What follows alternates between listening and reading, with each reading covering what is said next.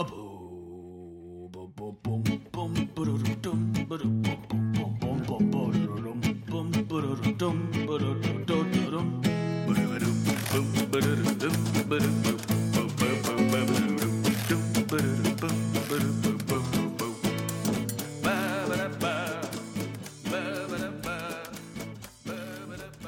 Hello and welcome to another episode of Breaking Mayberry, the show that doesn't owe you a fresh new intro every single time, damn it. God, we This is hard. we're but men, okay? Not all of them are going to be gold. Go to Doughboys if you want a fresh intro every fucking time. Jesus. Son of a bitch. Mom, get off my back. Get off our goddamn backs. I'm one of your hosts. I'm Marty Schneider. I'm the other host, Dan Ludwig. We're coming in with I'm a going through it today. we're coming in with a real hostile energy. just really mad at our audience for no for no reason. Uh, I'm I'm mad at everything right now. Um, it's a dark, terrible time. honestly, the thing I'm not mad about is this Andy Griffith episode. It's fine. It's it's the best thing about the day, which is fucked up. Oh, I, I, I'm mad at everything because like I, I I actually haven't tested my audio. I hope this sounds good. Uh, but I'm in my new apartment, which is you know new apartments are great, but moving is the worst Mhm. thing in the world, and it like requires a long list of skills like planning and organization and patience that I don't have. Yeah. Uh, and this particular move has been going on for a month. We this time, uh, my girlfriend and I thought, oh, let's go ahead and in that overlap month, you know, when you paid your last month of the other place and your first month of the new place, just do a long move. No. Because every time I've ever moved in my life, it was always just like, oh shit, oh shit, oh shit, this weekend, throw everything in a truck, shit, shit, shit. Yeah. Um, and we thought that would make it lighter and easier, and instead it just made everything more annoying. So now, now I'm at the end of it where it's like you just got to go and clean stuff up and pick up random things. And because it's been going on for, as far as I can tell, since the day I was born, as far back as I can remember, we've always been at war with East Asia, and Marty has always been moving apartments. it's so bad. It's so much worse. Moving is like a weird inverse reality where the more responsible you are about it, the worse it is. Like, the way moving is the best is when you have not packed until the, like, until someone is on their way with the U-Haul. Like, that is the way it is most painless. If you try to take control of the situation at all, the gods of moving fucking smite you. Thank you. Yeah. This is what I have been saying. Yeah, the smoothest move I have ever done is I was moving my little brother out of his apartment. I showed up to make sure that he had packed everything, and he had packed nothing. So we needed like the car with the with the U-Haul was on the fucking way, and we just threw shit into boxes, and it was absolutely effortless. But y your brother's also like probably what, like 22 at the time? He had three possessions. It's way easier when all of your possessions fit in one shoebox and half of them are weed. Yes, You know. it's where do is this box is for weed and this box is for video game systems. This is the box of video game systems that probably don't work anymore. Uh, and then clothes, I guess. I, I do feel like I've hit a new like marker in life because like you know there aren't that many like pr- like markers or professional like milestones that you can hit anymore. Because like buying a house or paying off debt those are fucking impossible. That's that those are pipe dreams. But i have hit a level of grown-upness and professionalist professionalism where i could afford to hire movers. Yeah, I can afford to pay people to move stuff for me, uh, which was necessary at this point because my old apartment was on the fourth floor of a building that did not have an elevator. So, yeah. uh, so I was able to pay people to move stuff for me. And that is a whole new level. That's a whole ball, like new ball game. Um, It- and even then, I, I still couldn't pay them to move everything, right? So I still wasn't fully there. I moved a lot of stuff myself and then just paid people to come over and move the furniture, which is, you know, the most important part. And even that is just a, a, a ball, ch- a game changer. biggest game changer I've ever experienced was I was moving out of a place and there was just like a bunch of like odds and ends. I was like, oh, there are like these four old tires in the back of the in the backyard that we were using to make a shitty bench. Uh, and my roommate was just like, we're gonna pay someone to take those away. And I was like, you just get rid of four tires. He was like, no, no, no, you don't understand. We're paying someone to do literally every aspect of this. If it, if you can pay a human being to do this, we're paying someone to do it. And it is words of wisdom that has served me better than anything else in my adult life. After a certain age and a certain income bracket. Yeah. You cannot ask your friends to move you anymore. If you can afford to pay people, you should pay people. Like uh, when you told me you were moving, I offered to help. If you had actually taken me up on that, I would have been like, "So you can't afford to hire movers, huh?" Yeah, the the going rate for like movers in our area, good movers, is like hundred and fifty dollars an hour. You cannot pay me in pizza and beer for uh what it amounts to like five hundred dollars of labor. Like we are also no longer in our early twenties. Like in my early twenties, somebody would be like, "Hey, come help me move," and be like, "Yeah, I'm going to lift as many things as I can simultaneously to show you all how strong I am." Um, I'm gonna make like a big fucking deal on this. And then when I need to do one of these, you all will owe me. And now doing, like, if, if, like, post 28, if you help a human being move a couch, that's your week. You're done. like, physical movement is impossible. Not only that, just like all quote unquote unskilled labor, which is a fucking myth, you may think that you know how to lift something up until you see somebody who lifts things up for a living Yeah. lift something up, right? The way that these guys who I paid to move stuff were moving things was ridiculous. Yeah. They were holding stacks of boxes as tall as me on their back and kind of crab walking backwards. And when they put something down, they would bend, literally bend over backwards and set things down. It looked like they were climbing.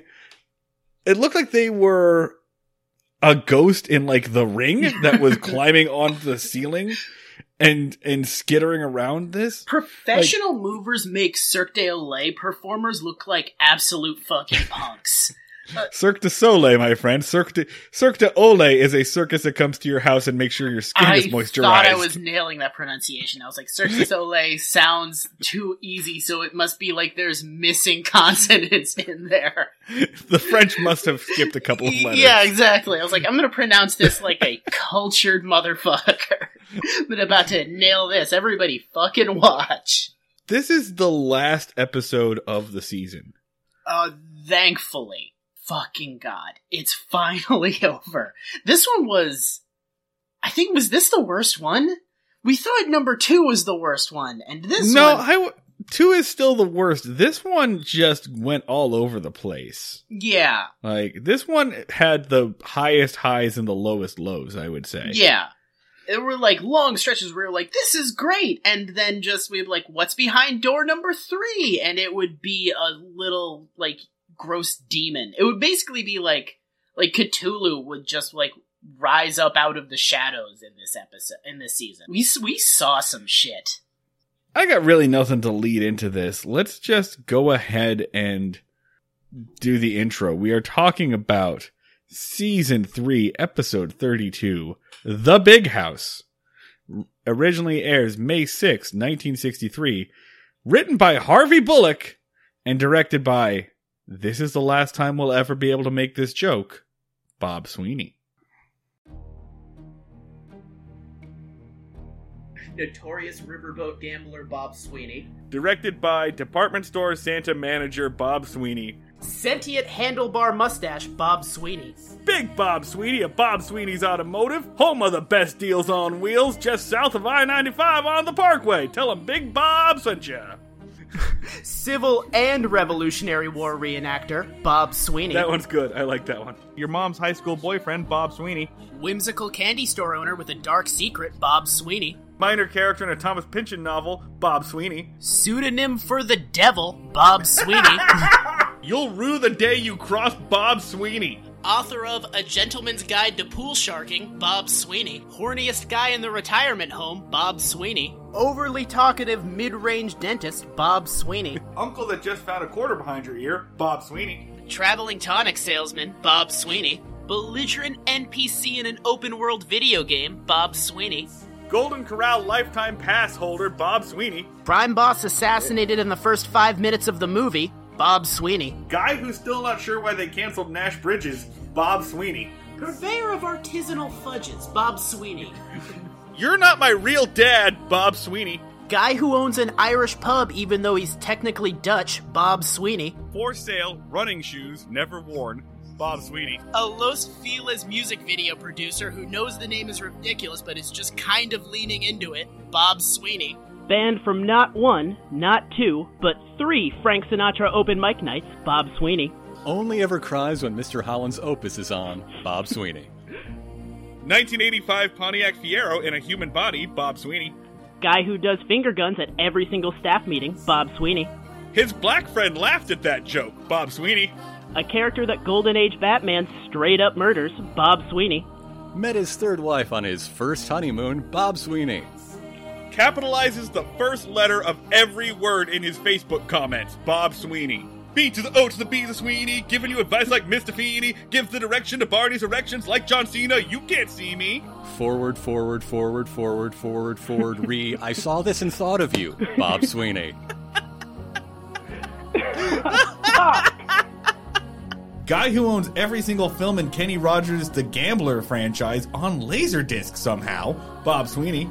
Three Wolves Howling at the Moon t shirt, men's extra large, Bob Sweeney.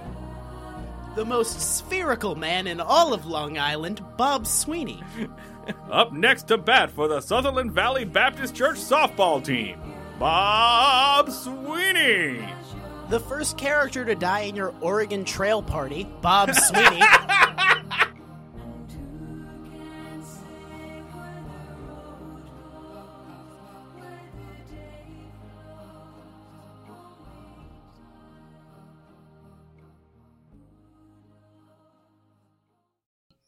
And here is your one sentence summary from Wikipedia Barney and Gomer are in charge of guarding two out of four criminals, while Andy is out pursuing the other two.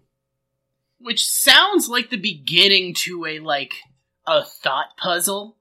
Like, if, if if Barney leaves the criminals with a bag of grain, they'll eat it. But Andy has to move the chicken. Barney is guarding two criminals. One will always tell the truth, and the other will always lie. yeah, exactly. Yeah. It's so dumb. This episode uh kind of rules, but also is extremely dumb. Well, from the opening scene, right? The opening scene is just B-roll of sirens and car chases and like old 1950s police sirens, basically. And when it started, I actually elicited an audible, oh hell yeah, Yeah. from me. Because the best Andy Griffith episodes start with that way. Yeah. And the best Harvey Bullock episodes start that way, really. It's basically Um, just the show announcing to you like stakes. This one has stakes. There, there's, there's actual problems in this one. Buckle the fuck up, kiddos.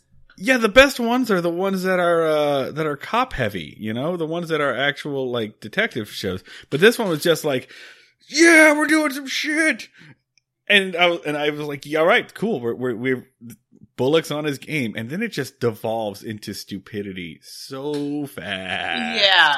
It really, the entire episode is basically just like, like in the Hall of the Mountain King should be playing in the background of it the entire time of like dun dun dun dun dun dun dun dun dun dun. It's just like this Rube Goldberg machine of stupid bullshit happening. just like, just this stupid thing happens, which causes this stupid thing to happen, which causes this stupid thing to happen, and then dumb. But then after the sirens and the cars going fast and all the B-roll footage, uh, we go to the Mayberry jail where Barney and Opie are listening to the radio and Gomer is there for some reason. He's just around sometimes. yeah, uh, Gomer's just there now. Yeah. They're listening to the radio about the uh, the news and the news reporter, you know, old timey news. basically. A daring robbery was perpetrated outside of Raleigh, and the four bandits have split, but two have been captured. So two of them have been captured, and the radio announces that they are going to be held at the jail of the Mayberry courthouse, Which which is news to Barney and Andy. okay, which on a, a, a couple of things to stop here. One, bandits. What are they like, old timey highwaymen? like, Did they rob a stagecoach? did they hold him up with a short sword while wearing like little black domino masks? Like, what the fuck? Also, like, yeah, imagine just being like, oh, so these um criminals we just got, uh, you guys, and, and also they have two accomplices that are still at large. You guys want to know where they're going to be held, exactly where we're where they're, where they're gonna be? Do you- in case Yeah. you're like an accomplice or also just a crazy person who wants to try to shoot them. Like, do you also we didn't prep them at all for this? They're finding out from from the fucking radio. Yeah, what if they weren't listening to the radio at that point? What if they'd had people in the jail cells? What if Yeah. like what if there had been like okay, well, we have we're we're absolutely booked up with uh with murderers and psychopaths, so I guess put them in with them? And and later on in the episode, a couple of detectives actually kind of justify this by saying, "Yeah, sheriff, we decided to put your them here in Mayberry and let everyone know that they were going to be in Mayberry because we figured since your jail is so shitty and podunk that they the other two would come to try to bail their friends out." Like they they literally just leaked that information out there as bait and didn't bother to tell Andy or Barney. Which okay, all right, we're gonna we're gonna fast forward very ahead. But yes, the I think they're FBI agents. I don't totally know what their deal is, but State police, maybe? I'm not sure. they're using the Mayberry jail as a as as a trap to to catch the other two wanted criminals. And their their plan is Uh, ac- according to uh, Mayberry Wiki, uh, it's a state police detective. So it's uh, yeah, North Carolina State PD. they suck at their jobs because they're they they set up this elaborate trap and like the mechanism through which they're going to spring the trap is I'm gonna squat down behind this cardboard box. You're gonna squat down behind this cardboard box. There's two of us. There's two of them. We got guns. So we'll just do like a shootout in the street to catch these guys. That sounds good, right? Like it's not like they're like, all right, we set up this sting operation. We have 40 men. or like, or even they're sub Scooby Doo level. Like, at least have a net. At least have like a chandelier that's going to fall and put a tire on the two of them. But they're just like, me and Johnson, we both got pistols and we're slightly crouching. Uh, it's a fucking dog shit plan that goes about as well as it deserves to. yeah, hundred percent. Like Barney fucks up this plan, but it's not totally Barney's fault. The fact that Barney could fuck up this plan indicates how shitty of a plan it is. yeah, absolutely. Uh, Uh, anyway, back back to the first scene. yeah. Barney like hears that they're coming and very justifiably goes, "What the fuck, man? What is happening? what what we're putting criminals here okay sure and then the music in this scene Yeah. is so ridiculous Just suddenly it's a smooth jazz set. like, just like ambient sax starts playing, which is very weird because that has never happened on this show. it's it's so strange it sounds like careless whisper yeah. it it's like it's like barney's just sitting there going we need more men and we need more more deputies and more guns and blah blah blah in the background it's like Yeah, like, It's not i'm never gonna dance again it's not even like the jazz you play in a noir when someone is like, I'm gonna track No. down the killer. It's like, it's like, come on, baby, I'm seducing you. Do you want to hear my sax and the dulcet tones of Barney Fife shrieking?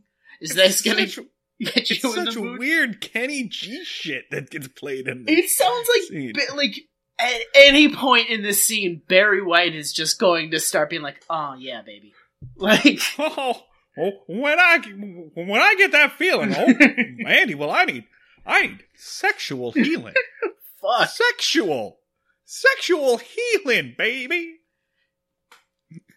Our Barney Fife impressions are not getting better. At some point, they are getting worse. At some point, we need to do a montage of our Barney Fife impressions and how they've mutated. Like, at this point, they sound like a race of bird creatures that, like,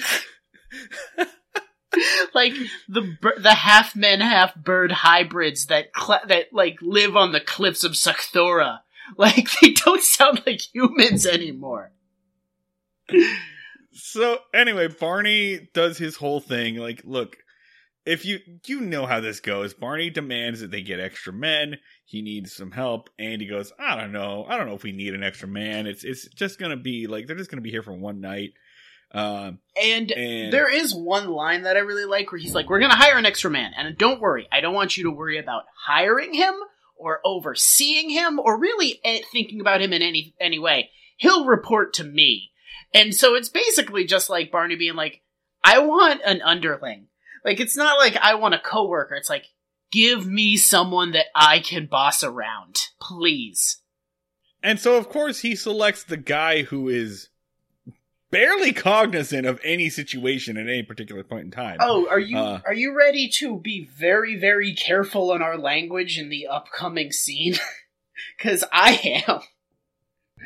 So, of course, Gomer Pyle is deputized for I think the se- for the second time this season. Oh, we did skip over an episode uh, that we'll have to return back to at some point. We skipped over the first time that Bar- that Gomer was deputized uh, because that's the episode that's like, hey, what if police brutality was good? Um, what if police brutality made your life better? Um, Yeah.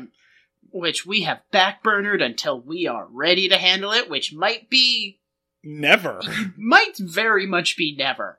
Uh, there's a very strong chance that we are not the guys that will ever be able to talk, tackle that fucking episode. I mean, I. I, maybe we can tackle it right now. There's an episode of the Andy Griffith Show whose moral is sometimes being shot by the cops is good. Yeah, a guy a guy shows up and is like, "Hey, you shot me in the hip forever ago. I want you to let you know I had it coming, and it turned my life around. Thank you." Uh, and also, Barney uh, raises a militia illegally, uh, basically for a uh, an illegal killing. It's a whole thing. It's a whole thing. It's a whole episode that now, like we've teased, and we're never going to give you. Yeah, We we need backup. We need somebody more competent than us for us. But this episode, Yeah. right, is Gomer being deputized for the second time this season, and probably not the last time of the series. Uh, but they put the uniform on Gomer, and that's the big joke: is that Gomer is uh, now a cop, and Andy looks legitimately upset. Like, it not even like not TV show Andy Griffith upset. The upset that you would be in a real world situation where your your your coworker had given a gun to a developmentally disabled person. Like it is like like real life confusion and anxiety uh like manifest on Andy Griffith's face. Very weird choice for this lighthearted romp. Like, if you're going to do this, you'd think the way I'd be like, oh, Barney. oh boy, They- no, he looks legitimately upset. Like we shouldn't, we shouldn't do this. This is wrong. Ye- This is. Yeah, he's basically like, dude, not, not Gomer. And Not Barney's like, why Not not? He's like, cool. no, I'm, I'm not fucking with you right now. Not Gomer. Don't give Gomer a gun. And Barney's like, he can do it. He's, he has hands. He's strong. And, and he's like, okay, great. You're doing a whole thing and I appreciate it. Um, you can't fucking do this. Please don't do this. Please do not do this. I'm begging you. I'm on my hands and knees with tears in my eyes. Do not do this. And Barney's like, it's done! Uh, and then the episode continues. And so yeah, one of the North Carolina State PD comes in and they deposit the criminal. Uh, Barney does this whole fucking monologue about like just power tripping, like "Welcome to the Rock," and he's doing the whole uh like we're big time uh jail. You may think we're small timers. Blah blah blah. The same shit we've seen Barney do a bunch of times. We're gonna fast forward through it uh for your benefit because we couldn't. Yeah. Um, It's I wanted to fast forward through this monologue so bad it felt like listening to hold music. Like it it it's it really evoked like being on uh on hold with my like health insurance and being like, did you know about our silver plan? For just uh for just ten dollars more, you can get access to dental. Hello, uh, did you know about our silver plan? Like it just felt like that, like in my bones. By the way, you know, you know what we didn't mention is Opie was in the last scene. He didn't contribute anything, and he's not in the rest of the episode. But uh, Ron Howard got his paycheck. It's. I feel like Stephen Howard or whatever uh, Ron Howard's dad's name is. I don't know. Rance. His name is Rance. He's been on the show a few times. Right, Rance Howard. I feel like he was just like, "Oh, you trying to cheat me and my boy out of our paycheck by not by doing an episode that doesn't involve child matters? Uh, I'm getting my fucking money. Put him in the first scene. Have him yell "Paw!" Wow, this sure is an episode of television. Pa! Paw! Did you? Pa! Paw, the episode started. Paw, we're the Andy Griffith Show. Paw, and he's like, "Get the fuck out of here." He's like, "Okay, I got paid. Which way to accounting?" Ronnie Howard gets paid by the paw. Yeah. Uh, so that's it. He does that speech. Fade to black. Come back. Andy. Uh, Andy comes in and basically Andy's thing is like, go, Barney needs to watch these two because he's like, I have to go and search for the other two that are still on the loose. Which, no, you fucking don't, Literally Andy. do not. not at all your job or your jurisdiction. There are clearly state police on on the case. Yeah. like very much not your job. But whatever. Like, I, although, all right, the people handling this are those two guys. Again, the crouch behind boxes guys. So there Yeah. is a strong chance that they're just like, all right, we caught two of them. Goodbye. Have fun. I mean, we th- th- this has happened. This like from episode one, right? From Manhunt. yeah. it has been shown that the state police are fucking useless without Andy's uh, backwoods know-how. Yeah. This So- yeah, it's it's very dumb. He just basically is like, "Well, I have this shotgun. I'm about I'm off to walk around the town." He does. Half of this episode is anytime Andy's not on screen, which is a lot of this episode. Uh, it's very weird how little Andy Griffiths is on this episode of the Andy Griffith Show. Uh, but anytime he's not on screen, uh, he's just walking around with at least one shotgun. Sometimes he's brandishing two, and it rules. You think the people of Mayberry were at all alarmed to see their usually unarmed sheriff just storming around with a loaded shotgun? Do you think it was Yeah. Hey Floyd, how's cutting hair today? You doing good? Click click. Oh, oh! I certainly don't like where this is going. Heavens to Murgatroyd. Yeah. Like That's right. Oh hey Floyd is just Snaggletooth. Hey, Sarah, how's the farm doing? Oh, don't mind old Bessie here. I'm just looking for a man to shoot in the back. You know, it's it's it's like when you see a showdown about to start in a western, right? And everybody just like starts going inside the saloon and starts like barricading up their windows real quick. So, you know, same thing. You just see Andy wandering around Main Street with a shotgun. You're like, oh, we better go now. Cause, cause he's explicitly established, like, hey, any problem that involves an armed person, I can solve with folksy know-how and just kind of being like, hey, cut that out. Yeah, So- Andy's whole thing is I'm not gonna get a gun unless I think I need to use a gun. So if Andy's got a gun, Like, that would be the equivalent of, like, nuclear, like, nukes are about to hit sirens going off. Like, well, like, Andy's made it real clear that he doesn't carry guns unless he's got to shoot someone. Yes. So he's just basically like to all the innocent, to like the kids that are playing on the sidewalk. He's like, "Hey kids, been given no choice, but gotta go shoot a man. Have a good Yeah. time." Andy comes back in the jail, and the prisoners are super trained by Barney. He's got them like on a dog whistle, like a, a whistle blowing thing. He blows the whistle, they stand up. He blows the whistle, they walk out of the cell. He blows the whistle, they walk into the other cell. He blows the whistle, they sit down and they eat their meal. Uh, and Andy goes, "Okay, this is weird. This is dumb. Whatever. Where's Gomer?" Uh, he takes Andy outside, points up at the roof where Gomer is parked and asleep uh, camped out like he's Justin Bartha's character in The Hangover. Uh, and uh, they yell, Gomer, wake up! And he drops his rifle for what will be the first of several times this episode. Yeah, which is like again, this is more of a hit on Andy than Barney because the first time that someone drops a rifle, you should be like, "Welp, this is extremely done." Yeah, you don't you don't get the rifle back after you drop it off of a building, right? That's not But then again, like as we pointed out numerous times, like Barney Fife should be barred from holding a firearms license or ever owning a gun ever and Andy refuses to take it from him despite the many times that Barney has nearly killed his child. His psychotic behavior combined with crippling arthritis that makes him incapable of holding a gun. Honestly, we've done this so many times that even our bits making fun of it are just they're forced. They're It's- stale. It's, Um, unfun. I just It's want super unfunny. I just Uh, wanted one time where, like, when Gomer drops the rifle off the roof and it falls, it just goes off and just hits a guy in the shoulder, and he's just like, "Oh, hey, Andy, how's it going?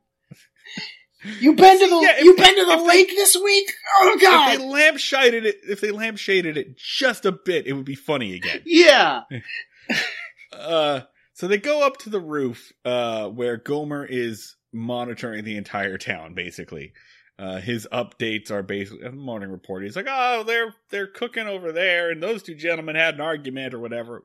It's dumb. Uh, but then but then Andy looks around. And he sees that there's a bunch of like Christmas and Halloween decorations up on the roof. which what? What? Why? And he says, Barney, you were supposed to put all this shit away.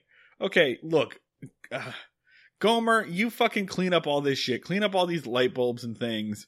Uh, and also, the entire time this is happening, Jim Nabors, Gomer Pyle, is just putting the tip of the gun in his mouth. Yeah, Just, it's like, uh huh, uh huh, just leaning on it. And By the way, Gomer's mouth is always open and aghast. So he's just kind of like, Just- just like leaning the his his, the, Just- his top jaw on the barrel of the gun. he's just, like, holding it it, so hard the entire scene, and fucking Andy at one point has to say, "Get that gun out of your mouth," which And like I I get that that was the build up for the joke, but when I saw him doing it, I again audibly just yelled Jesus yeah, at my at my screen. it's like you do have to do a thing like for all of our like edgy humor and like how much raunchier we can get. You definitely can't do a thing where someone sucks on the end of a gun.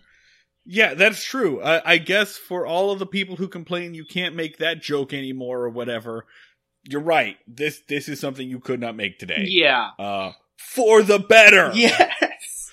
For good. like I I'm just I just really couldn't get past the thing of like like hey uh here's some Chekhov's light bulbs.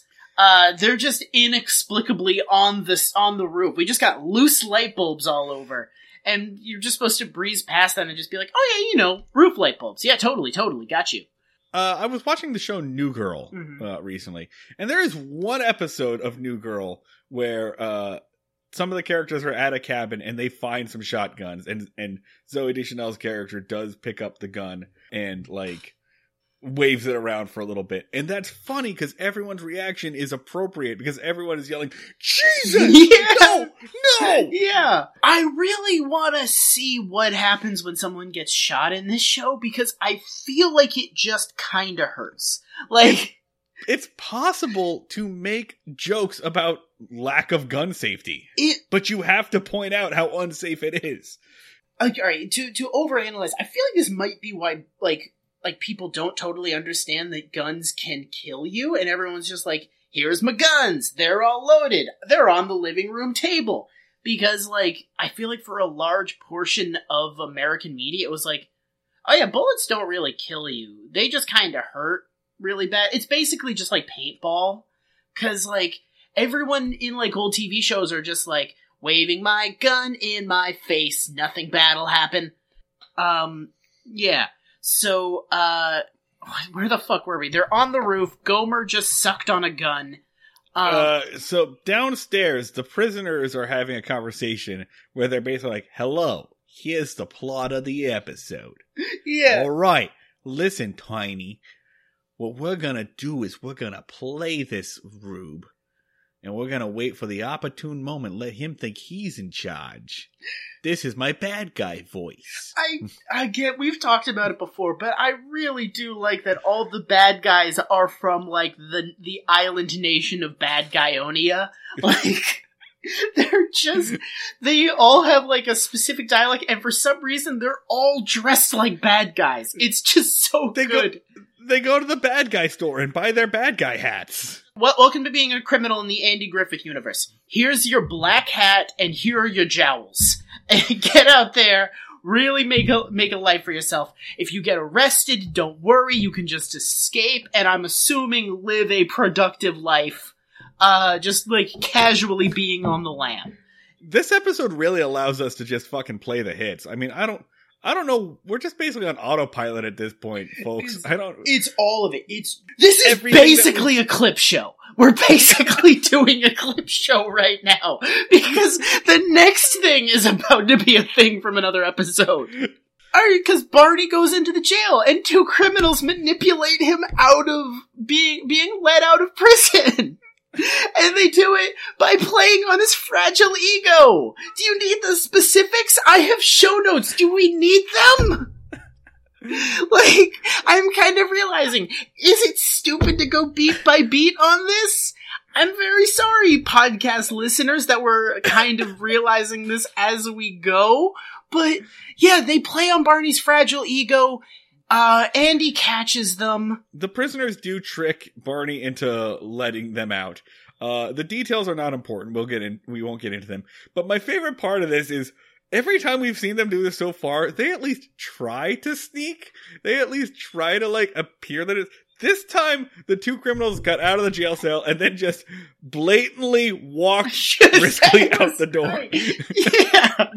they just made no attempt to hide it, just walked straight and just opened the door and just left. Which I Just feel like, the, it, not even the back door, out the front door, right into Main Street. I feel like is the Andy Griffith show being on the same wavelength we are, where it's just like, do you need them to sneak? Do you need them to tiptoe? You know what this is. Like we're doing we're doing Andy Griffith plot sequence three. Like fuck off. And then Barney realizes that they're not there and responds to this with the same tone and concern level that I have when I don't know where my cat is. Yeah. Like, he literally looks around like, Tiny? oh crap. Bo? Where are you? Where did you go? Where'd you go? And then he like shakes some bad guy treats to see if he can get them to come out of their hiding spot. Then he then he looks underneath the dresser to see if they climbed under there, and then he hears one of them vomiting in his shoe. Yeah. So then he's like, "Oh, there you are." oh, just picks one up by the scruff of the neck. Just be like, oh, look at, what am I gonna do with you? Fucking A. I'm, this whole episode is basically like the end of a book report. Just like, and in summation, Holden Caulfield needed to learn that you can let go of innocence. This has been my report on Catcher in the Rye. Thank you. So yeah, uh, they go out the front door, and Barney wanders around for a little bit, and then something happened off screen because a minute later, the two of them walk back in through the back door with their hands in the air, and Andy's holding a shotgun on them. Very lackadaisically, just like Yeah, not even like holding a shotgun. He's just like making the presence of the shotgun known. uh, and then Andy just kind of does goes like, "Barn, don't do this, Barn, Barn, Barn." Again, Uh, he so lightly reprimands him. He's he's just basically like, "You understand that just what happened is bad," and Barney's like. Yes, but I don't see any connection between that and my actions. And Andy's like, fine. Uh, like, Uh, this will have no bearing on my future behavior. yeah, like, I've learned nothing. If anything, I'm going to double down. And he's like, yeah, yeah, cool, cool, cool. Uh, and he does because he immediately leaves them with the key. He immediately hangs the key up on the rack, which, as we all know, they leave Griffith, it there plot for sequence Otis. 27. Uh-huh, blah blah blah. They escape again.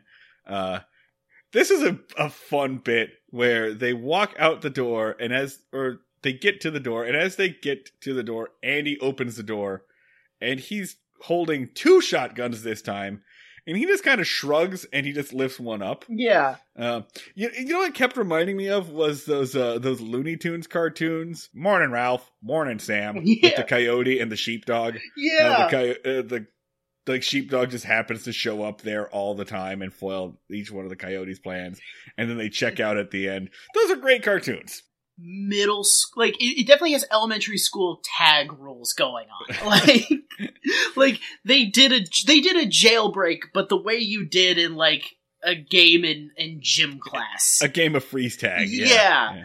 like like oh i got you and then just like the grumpy march back to jail Yeah. ah fuck this is so stupid So what are we, we doing with our lives so that was jailbreak two out of three.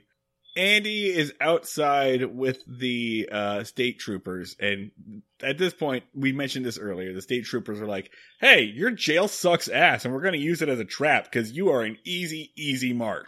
He's like, no offense, but this jail sucks shit. And every criminal that looks at it gets a rock hard erection. Uh, just uh, like aching to break someone out of here. No offense, though. I'm sure you guys do a great job. But oh, I couldn't imagine a better trap if I am if I drew one up myself. Wow. So anyway, um, you have good deputies, right? Like you have rock solid deputies that if it came down to a shootout or something like that, you could depend on. And Andy's like, if I don't say yes, you can't hold me legally liable. So, uh, let's see what happens. Um, and then, and their their plan is so stupid. Their plan is just like, okay, well, uh, Andy, you go hang out, and we're gonna go hide behind some boxes in this alley. yeah, just like, like we're just gonna, we're just gonna crouch down. Like it's, and, and they also have the brilliant idea to not tell anybody that this is happening. Like, Everything that happened from this moment on is actually Andy's fault because all of this could be could be uh settled with oh hey team meeting team meeting Yeah. Just a quick heads up, we got a trap going on. Meet these guys. They're police officers. I know they're dressed exactly the same as the criminals, but they're not the criminals. that's the fun part right is that all of the state the plainclothes cops the state detectives uh dress like they got they they went to the bad guy Onia surplus store they so like they they have the same clothes on as the bad guys but they actually got it at a 30% discount they look like they got cut from Team Bad Guy. Like they look like they just quite didn't make it. Uh yeah, no, it's so dumb. And that's such that's such a good fucking like backstory for them too. Like all of the like detectives in the Andy Griffith universe tried out to be bad guys first, and when they couldn't do it, they decided to bat for the other team for revenge. yeah, like I I like that. I like that story. like uh like being a criminal is the majors and being uh being a cop is the minors. it's like it's like the inverse of the longest yard like prisoners versus guards football game. Yeah. Yeah. It, like the the criminals are always like these these like very well organized, thought out, careful motherfuckers and the cops are just like I don't know. Do you want to do a shootout in the middle of the street? You don't have to tell anybody that we're going to do that, right? I- Every one of these dynamics is like the diner scene from Heat, but if nobody actually gave a shit about any of the outcomes. yeah. Yeah, we're not so different, you and me. I have this job, you have that job. Also, uh, we both hate this fucking Andy guy. Like, We're not so different, you and I. Which one am I again? Am I the am I the criminal? No, you're the criminal. I'm am I. Pa- am I Pacino or De Niro? It's unclear. Do, neither Dan or Marty are that good at impressions. Hooah! Who- Oh wait, no, I'm Pacino. Okay, cool. So anyway, the cri- the other two criminals roll up and they case the jail. Um, No, th- that's the great thing is like one of them is like, uh, one of them is like, all right, let's go in and break him out. He's like, hold on, hold on, let's case it. And then they just sit in the car and stare at the building for a little bit. They're like, all right, done. We did it. It's cased. Let's get in there. yeah, but one of one of them doesn't even give a shit. Like they pull up and and uh, one of them's like, Okay, that's where they're holding them. Well, let's go fucking get them. Like, let's just go. Like, like the the state troopers are completely right in their assumption that uh the criminals aren't going to give a shit about this place. They pull up, and one of them's like, "Okay, let's go get it." Like, like they're running in for groceries. yeah. Let's go bust them out. like, keep the car running. Uh, Yeah. Like I don't want to have to like carry this too far. Yeah, like, like uh, I'll be in and out. Be like, no, no, no, no, but you're gonna be in and out. Like I'm not. You don't get sidetracked. Just get in there, grab him, and be like, I'm gonna. Like, If you don't, if if you see someone that you know, just wave. Don't have a conversation. Like, like I'm not. I'm not turning off the car. Okay. you always do this. We, we're supposed to be somewhere. Yeah. Just-. Uh, you promised. uh, but no, and, and, and, and it just occurs to the other one like, hold on, let's look around a little bit. Let's look around at all. Cause, cause one of them is, is, is just ready to fucking go. Like I. But I just. I really love that he says case the joint, and they remain perfectly still. Yeah, they don't get out of the car at that They just- like, like ca- case the joint, they mean like they move their head back and forth a little bit. One of them leans forward in the driver's seat and looks out the window. Yeah. Be like, can I see anybody inside? Uh, not sure. Okay, I think it's Case. And Andy Griffith World just the only reason why this entire universe works is that Andy Griffith is the only one with more than two brain cells. Like just everyone the cops is and the such a criminals dumb. are so fucking stupid. It's just it's idiocracy rules. It's just like a normal human being capable of like basic cognitive functionality is a living god in this universe. It's so. So out on the up on the roof, Gomer is still like unscrewing those light bulbs and putting them in a box. Um, Barney hears something, and then he looks down into the alley, uh, and he sees the two the two cops. You know, and he automatically assumes, "Oh shit, those are the other two criminals. They've come here to to bust To them bust out." them Which fine, that's a fine fucking a completely reasonable like like thing. Barney's doing a great job in this Yeah. moment. Like, yeah, you ta- you saw you see two guys in suits holding guns and squatting down behind your jail. Yeah, you should kind of think that they're fucking criminals. By the way, uh, Like- it's, it's not that funny. It's not funny enough for me to like read everything, but I should notice that the positioning of the alley is a topic of some debate on the ultra reliable Mayberry wiki. Uh, under the notes and trivia, they've listed like nothing on the rooftop makes sense. How can there be an alley where there's no room? If the courthouse and Floyd's uh, barbershop are attached to each other, where's the alley? Do you think that this is like actually driven them insane? Where it's just like, guys, I found an inconsistency in the end. It's like those show. It's What like the those people who make like blueprints of the Simpsons house and have found out that there's like a like a living room that disappears sometimes. like they finally found the inconsistency that breaks the reality of this magical world and they're just like wait if there's an alley sometimes but there's not an alley other times that means that this is a tv show and not a place i could potentially drive to uh, and escape from all of my problems and and and the liberal agenda and that this is just the episode that's driven them insane Barney comes down and literally the conversation that's happening between the two state agents is they're both hiding behind boxes and for like a line of dialogue that I guess Bob Sweeney thought was very important to keep inside of the uh the scene. One of them's just like, "You know what? We're too close. Go stand go sit behind that box up there." And one of them gets up to do it. And according to the ultra reliable Mayberry wiki, you can actually hear Bob Sweeney yell, "Don! Don!" going out in style bob sweeney which makes sense because like it feels like there's a second that ta- it takes just a second too long there. That's so great that like he left that in and he's like, Well, my work here is done. I've successfully stewarded this show uh, for three seasons, and now I'm Fire off Bob into Sweeney, the- will you? Fire Bob Sweeney. Well, then I guess I'm taking my editor with me. Bob Sweeney directed like 75 episodes of this show, and not once did he learn how to yell cut. just commitment. he Commitment to a bit, Bob Sweeney. Someone trying to explain to Bob Sweeney that you don't have to show all actions for the audience to know that they happen. Like, Bob, if I show if I show him in, in a place one scene and and then he's in another place another scene, they will assume that he walked there. And Bob's like, like cocks his head like a dog, be like, so we're doing the scene where he walks, right? we have to do the scene where he climbs down off of a ladder, right? Yeah, like right.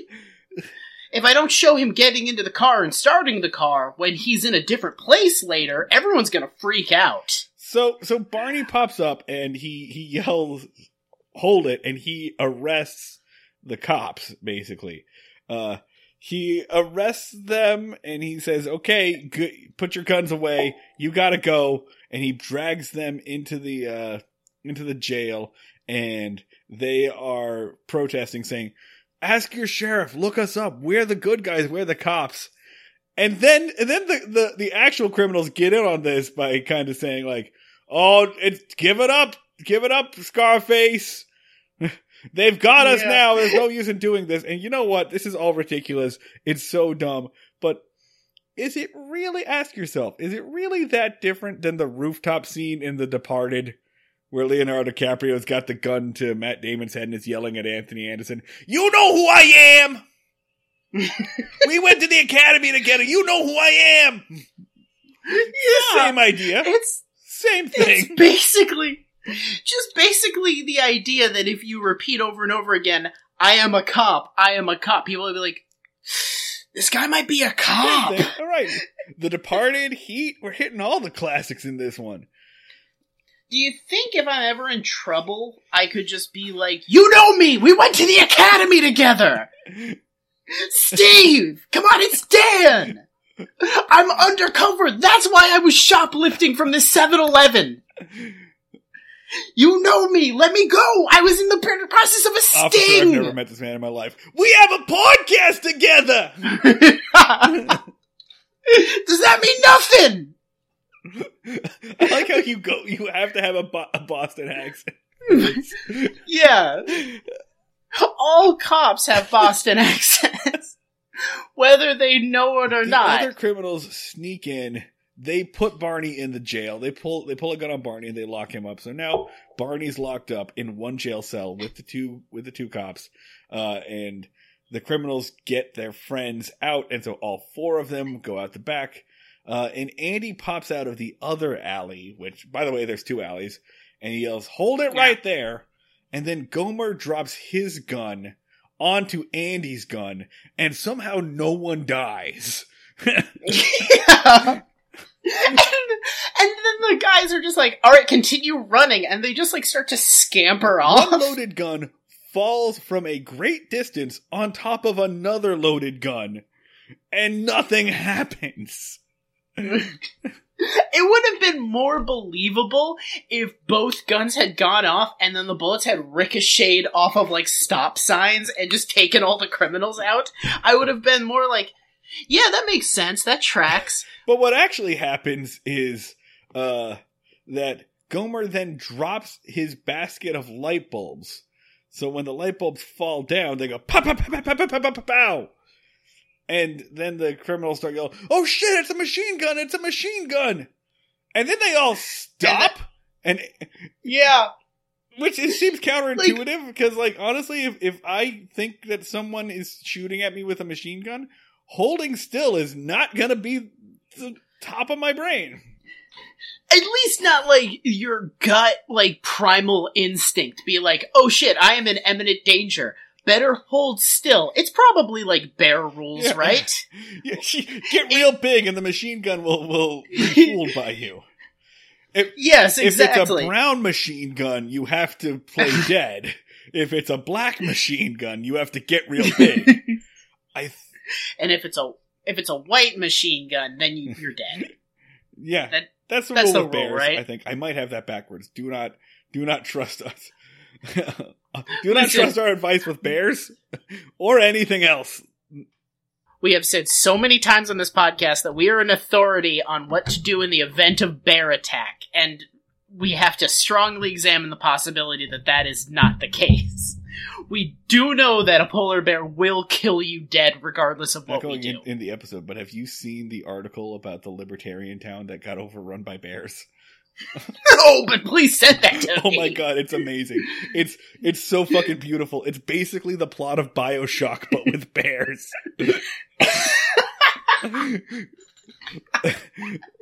I, I won't I won't spoil anything for you, but the gist of it is this, right? Is that a bunch of internet libertarians found this little tiny town in New Hampshire, which is already a pretty libertarian state, but they found this tiny town in New Hampshire with like 200 people. No, I'm sorry, it, it hit with like 800 people. And they were like, well, this town is small enough. If we moved there, we could get involved in local government and take over, basically. And they did over a process of several years. 200 people, li- internet libertarians, moved to this town. So they went from 800 to 1,000 people in a very small amount. And that's enough, enough basically to get an electoral majority. And so they embedded mm-hmm. themselves into uh, this town's government and disassembled it from the inside. Uh, and since there were no zoning laws, right, they, these people basically had addresses that were like shipping containers and yurts or whatever. So all of these libertarian nut jobs dismantled this fucking town, uh, basically, and the town suddenly had to deal with number one, a 20% increase in population and a nearly 100% decrease in funding. So of course everything Yeah. falls to shit, right? The crime goes up and, and potholes, you know, never get fixed and everything falls into disrepair. And then the bears come. it's the best part of that is, and this is a unique New England, uh, a unique New England perspective. But imagine being a libertarian in New Hampshire and thinking that you have to do anything. But imagine being a libertarian in New Hampshire and looking around, being like, "This isn't libertarian enough." No, no, no. right, I- right. Yeah, it's like the most libertarian place you can be. Nevada fucking looks at New Hampshire and being like, "You guys have gone too far with the whole libertarian thing. You need to chill the fuck out." and yeah, so, so, and then the bears come. and this libertarian town gets overrun by fucking bears. and no one knows or has ability or can do anything or thinks they should do anything. it's the funniest fucking thing I've ever I've ever read. it's uh, so libertarians beautiful. Libertarians trip over their own dicks is the funniest genre of things. Did I ever tell you? Um, I uh, so I did not. Uh, I did. This did not happen to me, but I heard about this af- right after it happened. But the Temple Libertarians Club invited Milton Friedman's son to do be a guest speaker at the uh, uh, at at the university, and he uh, he came out to speak, uh, walking on his hands because apparently he's also a circus performer, and uh, they were like they wanted him to talk about his father and the tenets of uh, of libertarianism, and he was like, "All right, so I have this plan. We're gonna buy an oil rig out in the middle of the ocean in international waters, and we're gonna turn it into a community, uh, and and and we're gonna populate it, and and it's gonna be like our own libertarian nation." And I just wish so bad that I could have been there to yell, "That's the plot of Bioshock!"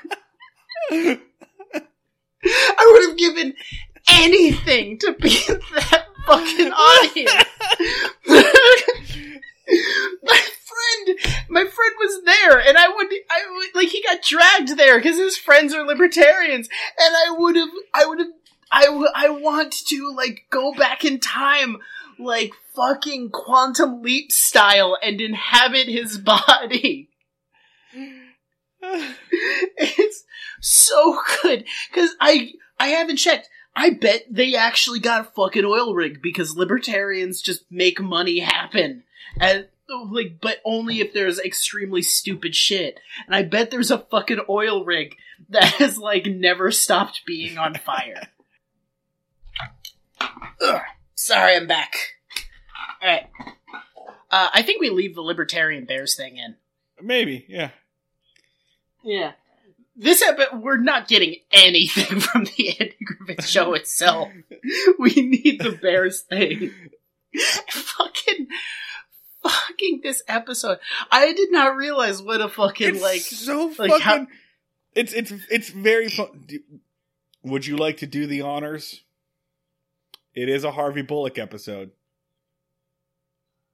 Uh, really just kind of playing the hits, huh, Bullock? phoning it in, huh, Bullock? Really, really, you kind of paint by numbers. This did you just? Was your writing process taking a bunch of scissors to previous scripts, Bullock? Really stretched out those Control C, Control V keys, didn't you, Bullock? A lot of light rewrites going on, Bullock. I mo- moved a couple of prepositions around and boom, got an episode. I am the Knight. It's the Riddler has face bandages now. I have to go and tackle him. That was the Riddler looks right now. He has like a he, Yeah, yeah, yeah. he has like a yeah, mummy yeah. thing going on. Yeah. Uh, was gonna get married, and then I didn't.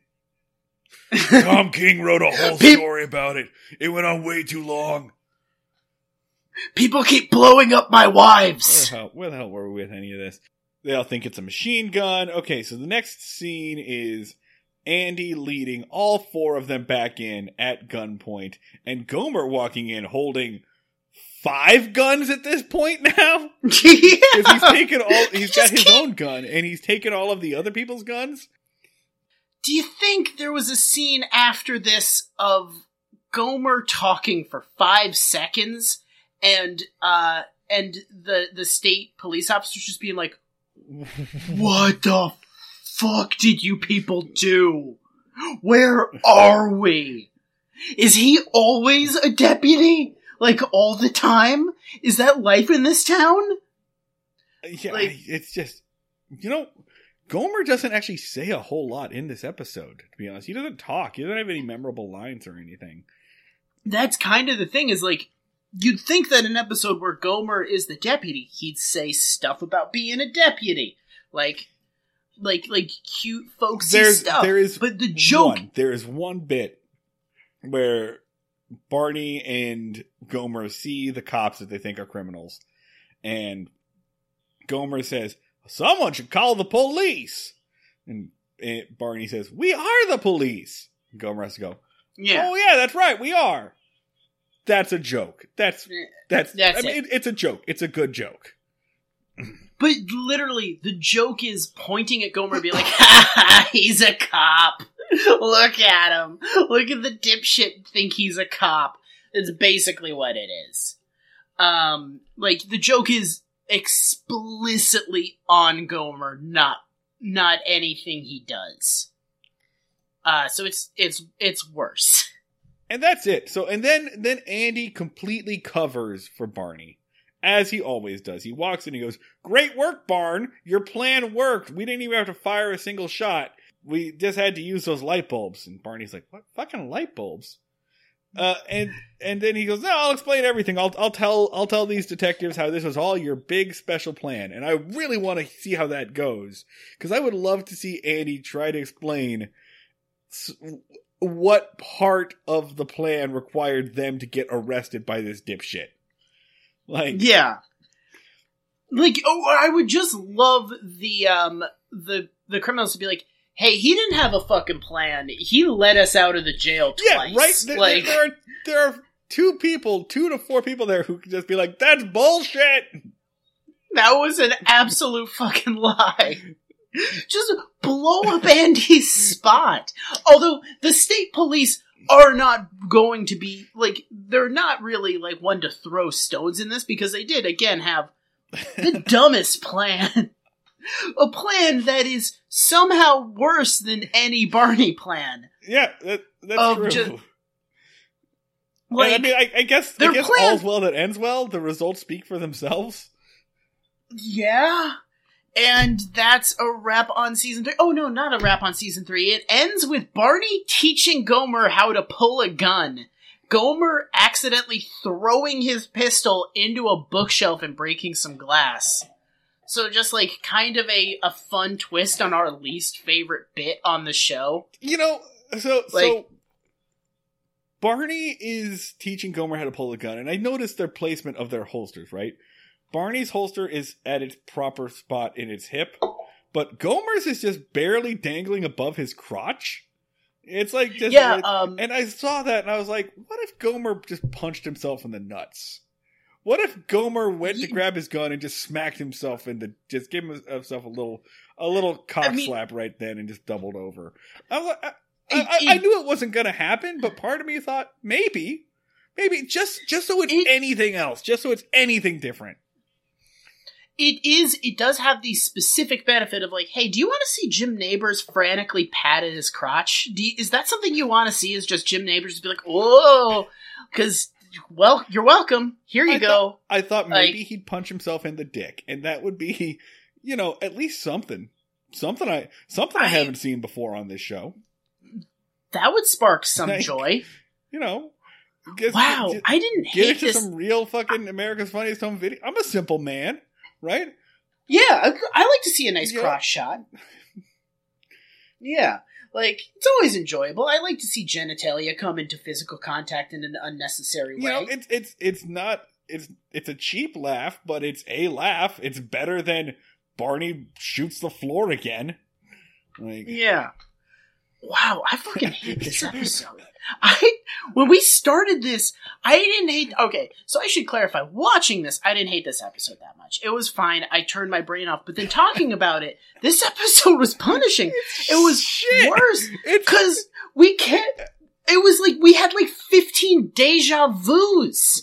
Cuz like it's the fact that it's ultra repetitive means like guess what? No new material on this. Oh, do you want to try and riff on this shit? Nope. Fuck yeah, no you. new stuff for us either. Like We talked about heat for like for like ten minutes, an hour.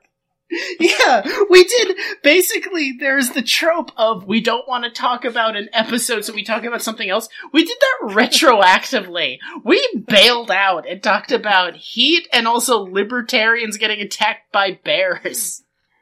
Because Like- there's nothing here. It's literally nothing. It's it's just it's basically it's, a clip show. It's just things that we've done before. It's the most cynical episode of television I've ever seen because it is essentially insert joke 16 here, insert joke 17 here, insert joke 18 here. It is all stuff that they've Someone done Someone who is like a TV historian, please explain to me why these seasons needed to be 32 episodes long. These don't need to be that long. the the fucking imagine what the writers room was like at this point where they were just like all laying on the ground and they were like I don't know. What if we made Gomer a deputy again? And someone would be like, "We just did that." And be like, "Well, I don't know, Ted. Put him on a roof. Give him light bulbs. Fuck you. You have anything better? Oh, what was your great idea? To have Barney accidentally fire his gun prematurely? Yeah! Like, I just want to go home to see my family! And that was it. That on one of the most phoned in episodes of television I've ever seen.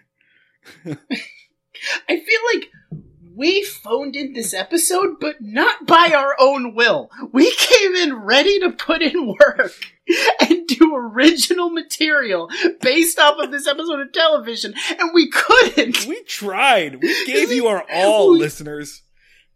I we That's a it lie. like I That's a lie. Go, go back and listen to the very beginning of this episode. It's me, like, angrily telling you I'm not going to try to do that much work. we from moment one of this episode, I I straight Yeah. up set the tone, saying "fuck you." We're doing the best of with what we can. So, congratulations to the listeners that heard that angry introduction and said, I'll just catch the next one. You were the smart people who read the room effectively. I came ready to leave it on the court. I was like, like, all right, last episode of the season, baby. Let's earn this break we're gonna take. And no, and now absolutely not. Marty, we have to just keep, we have to just do next week. We haven't earned a break. I wasn't. I I was. I was like uh. I was like at the beginning of that 1997-98 season where Scottie Pippen was like, "Eh, I don't feel like playing." yeah. Fucking fuck. Alright, well, season three is over and can't hurt us anymore. the the sheriff just came in and shot season three dead, and now it's like it's over. It's finally All over. this, and we didn't even really have a big send off for Bob Sweeney. Um, that's okay. Yeah, you sure were a guy with a funny name that directed some episodes of television. Gone but not forgotten. I hope our next director has a an equally silly name. Uh, you know what? Let me go ahead and tell you. Uh, Well, from from now on, it's gonna switch around. Dylan Farkleworth. Yeah, I think we can do Uh, something that. from from now on, it's gonna switch around. It's gonna be like a running back by committee kind of situation. Uh, Ah, okay. between a guy. Well, this is kind of a funny name, Dick Crenna, uh, Okay. Earl Bellamy, All right. Jeffrey Mhm. Hayden. None of this is Mhm. anything. Oh, Jeff- Coby Ruskin. Jeff Yeah, these, these uh, that's it.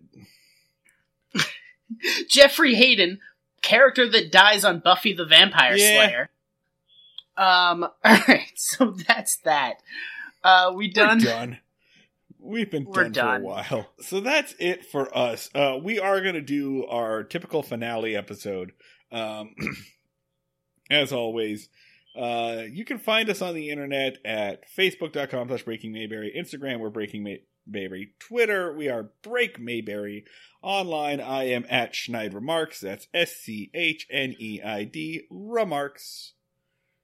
I'm at the Luds. Two D's. Uh, you can get at us and get bonus material, which we have from this episode, uh, on Patreon, patreon.com slash breaking mayberry. Oh, I do want to give a shout out to our newest patron, or really a, uh, a patron who existed, uh, and then upgraded.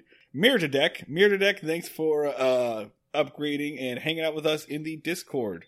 If you want to hang out with us on Discord, where we have conversations and talk about different Bob Sweeney's and suggest things for us to watch a torture, uh, and just do general hanging outs on Discord and Twitch and things, you can hang out with us.